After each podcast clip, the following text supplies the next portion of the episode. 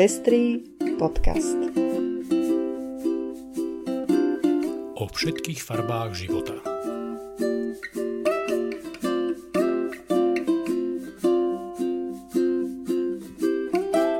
Vítame vás pri počúvaní nového formátu nášho podcastu, ktorý vám budeme prinášať popri rozhovoroch a špeciáloch. Nazvali sme ho Pestré správy a budeme vám v ňom pravidelne prinášať správy zo sveta aj zo Slovenska. Budú to najmä správy týkajúce sa práv LGBTI ľudí, iných menšín či znevýhodnených skupín, rodovej rovnosti, právneho a sekulárneho štátu a ľudských práv. Pokúsime sa vždy uviesť jednotlivé správy aj do širšieho kontextu a pridať náš komentár. Veríme, že naše správy budú pre vás prínosom.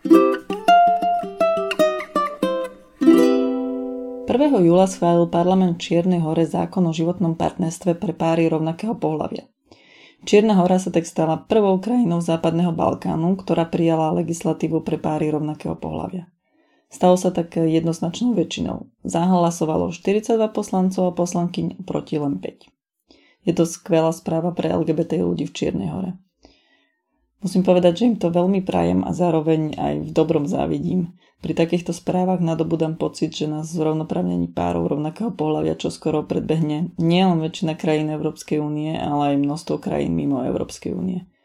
Je to smutný obraz o Slovensku, ktoré právne ignoruje veľkú časť svojho obyvateľstva, čím porušuje aj svoje medzinárodnoprávne záväzky.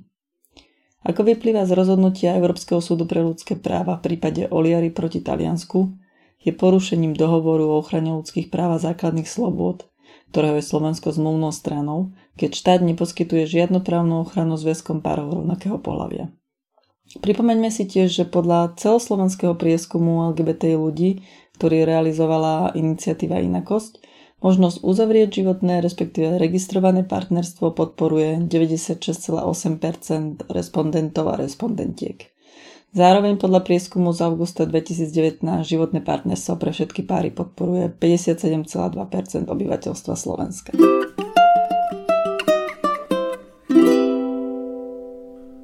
Obe komory parlamentu v africkom štáte Gabun rozhodli 30. júna o zrušení zákazu prejavov homosexuality. Zákaz pritom zaviedli len minulý rok. Zrušenie zákazu musí ešte podpísať prezident Ali Bongo. Hoci sa on sám k zrušeniu ešte nevyjadril, jeho manželka bola jednou z tvárí kampane za zrušenie zákazu prejavov homosexuality. Vyhlásila, že sloboda prejavovať lásku je základným právom.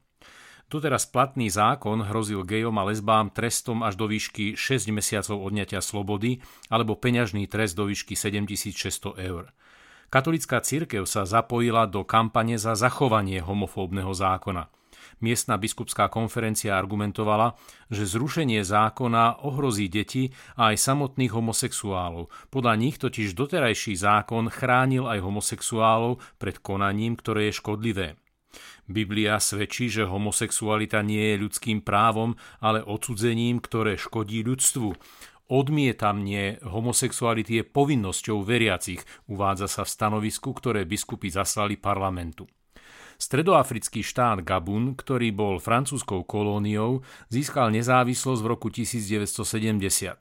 Na rozdiel od bývalých britských kolónií, ktoré mali a dodnes majú zákony o prísnych trestoch za homosexualitu, francúzske kolónie takéto zákony nemali. Aktivisti za práva LGBTI ľudí už niekoľko rokov varovali, že v Gabune stúpa miera štruktúrálnej diskriminácie voči homosexuálom, ktorá je do značnej miery podmienená náboženskou vierou. Asi polovica obyvateľstva Gabunu sa hlási ku katolíckej cirkvi, 40% k protestantským cirkvám a len 10% obyvateľov sa hlási k islamu. Zrušenie kriminalizácie homosexuality v Gabune znížilo celkový počet štátov, ktoré trestajú homosexualitu na 69. Väčšina z nich je na africkom kontinente. Generálna prokuratúra Slovenskej republiky zverejnila hrozivú štatistiku, podľa ktorej sexuálne násilie na deťoch počas pandémie stúplo o 145 pred dvomi týždňami sme sa v pestrom podcaste o tejto téme rozprávali s Marianou Kovačovou z neziskovej organizácie Centrum Slniečko, ktorá sa pomoci obetiam venuje už 30 rokov. Hovorili sme aj o systémových nedostatkoch v práci s obeťami násilia. Na Slovensku chýbajú aj také základy, ako sú miestnosti s jednosmerným sklom, ktoré by mali pomôcť vytvoriť bezpečný priestor pre obete pri zdieľaní toho, čím si prešli.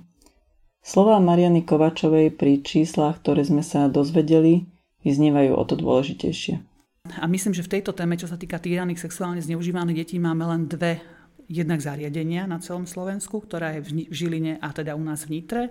A plus aj tá špecializácia na ten terén je práve u nás ako keby v Nitre a v Žiline a to je veľmi málo. Naozaj by mala byť na úrovniach e, krajov najmenej, hej, kde by boli aj miestnosti špeciálne na vypočúvanie. Bolo by fajn, keby tam mm, do tej miestnosti alebo do toho prostredia mm, sú tak ako centrá pre deti, kde by chodil aj nejaký psychológ, psychiatr, e, kde by teda prišiel aj ten vyšetrovateľ, a možno, že aj ginekolog, ginekologička, aby sme naozaj nemuseli to dieťa nosiť všade možne po celom kraji, kto ho zoberie a kde, ale naozaj sústredili všetku to pomoc okolo toho dieťaťa veľmi rýchlo, pracovali s rodinou, či je možné, aby sa dieťa vrátilo do rodiny, do nejakej širšej rodiny, alebo teda mu hľadať náhradnú rodinu. Toto potrebujem naozaj, aby sa veci diali rýchlo. Podľa Medzinárodnej organizácie práce uvrhla koronakríza milióny migrantov ešte hlbšie do chudoby. Po tom, čo v dôsledku krízy stratili prácu v zahraničí, im nezamestnanosť hrozí aj po návrate do ich domovských krajín. Po uvoľnení cestovných obmedzení sa teraz vydali tisíce migrantov na cestu domov. Aj tí, ktorí sa rozhodli zostať v zahraničí, sklzli po strate zamestnania do chudoby. Väčšina z nich nemá sociálne poistenie, ani peniaze na ubytovanie alebo stravu. Mnohí migranti sú nútení pracovať za nižšiu mzdu. Dôsledkom koronakrízy je aj to, že rodiny migrantov v domovských krajinách zostávajú bez prostriedkov, keďže doteraz boli do značnej miery alebo úplne závislí na peniazoch, ktoré im zasielali ich príbuzní.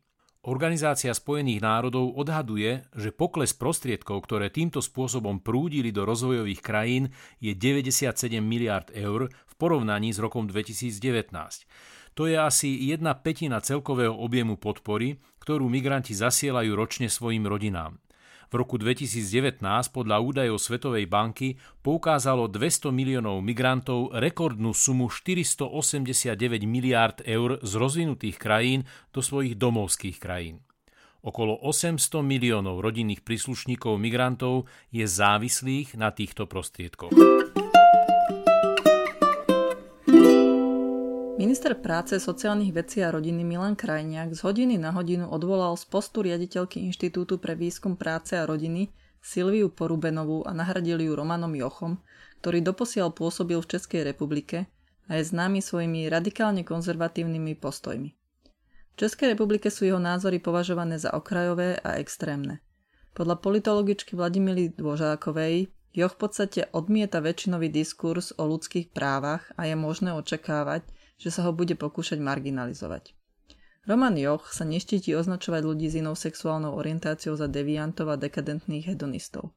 Preslavil sa tiež obhajobou mučenia. Podľa neho tzv. waterboarding nie je mučením, ale len metodou zostreného výsluchu, pri ktorom má vyšetrovaný bezdôvodné obavy, obavy, že sa udusí. Zdá sa, že metódy stredovekej inkvizície novému riaditeľovi inštitútu nie sú vzdialené.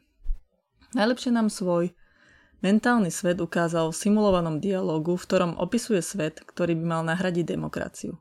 Svet, v ktorom sú ľudia rozdelení do dvoch kategórií, pričom právo voliť a byť volený patrí len jednej z týchto kategórií.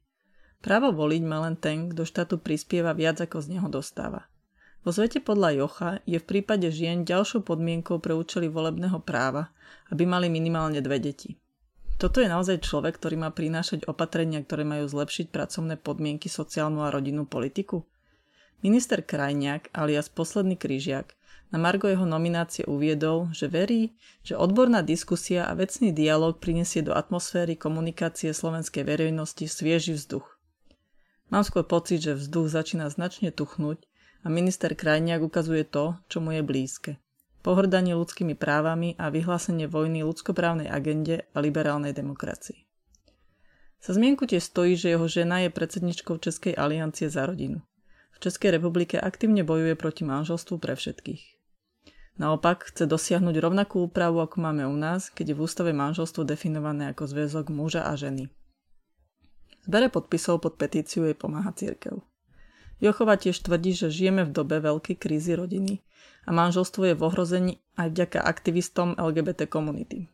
Na otázku, čo by robila, keby jej syn bol gay, Jochova odpovedala, že by jej bolo milšie, keby jej syn zostal radšej sám, ako keby žil v homosexuálnom partnerstve. Zdá sa, že jej srdcu je tiež blízka možnosť liečby homosexuality ako choroby. Ja ešte dodám, že v profesijnom životopise Romana Jocha nevidno zmienky o tom, že by sa venoval téme rodiny. To však neznamená, že nemá názor na rodinu. Má ho a je veľmi vyhranený. Preto je na mieste otázka, ako sa premietne do jeho práce v štátnej inštitúcii, ktorá má za úlohu podielať sa na tvorbe rodinných politík.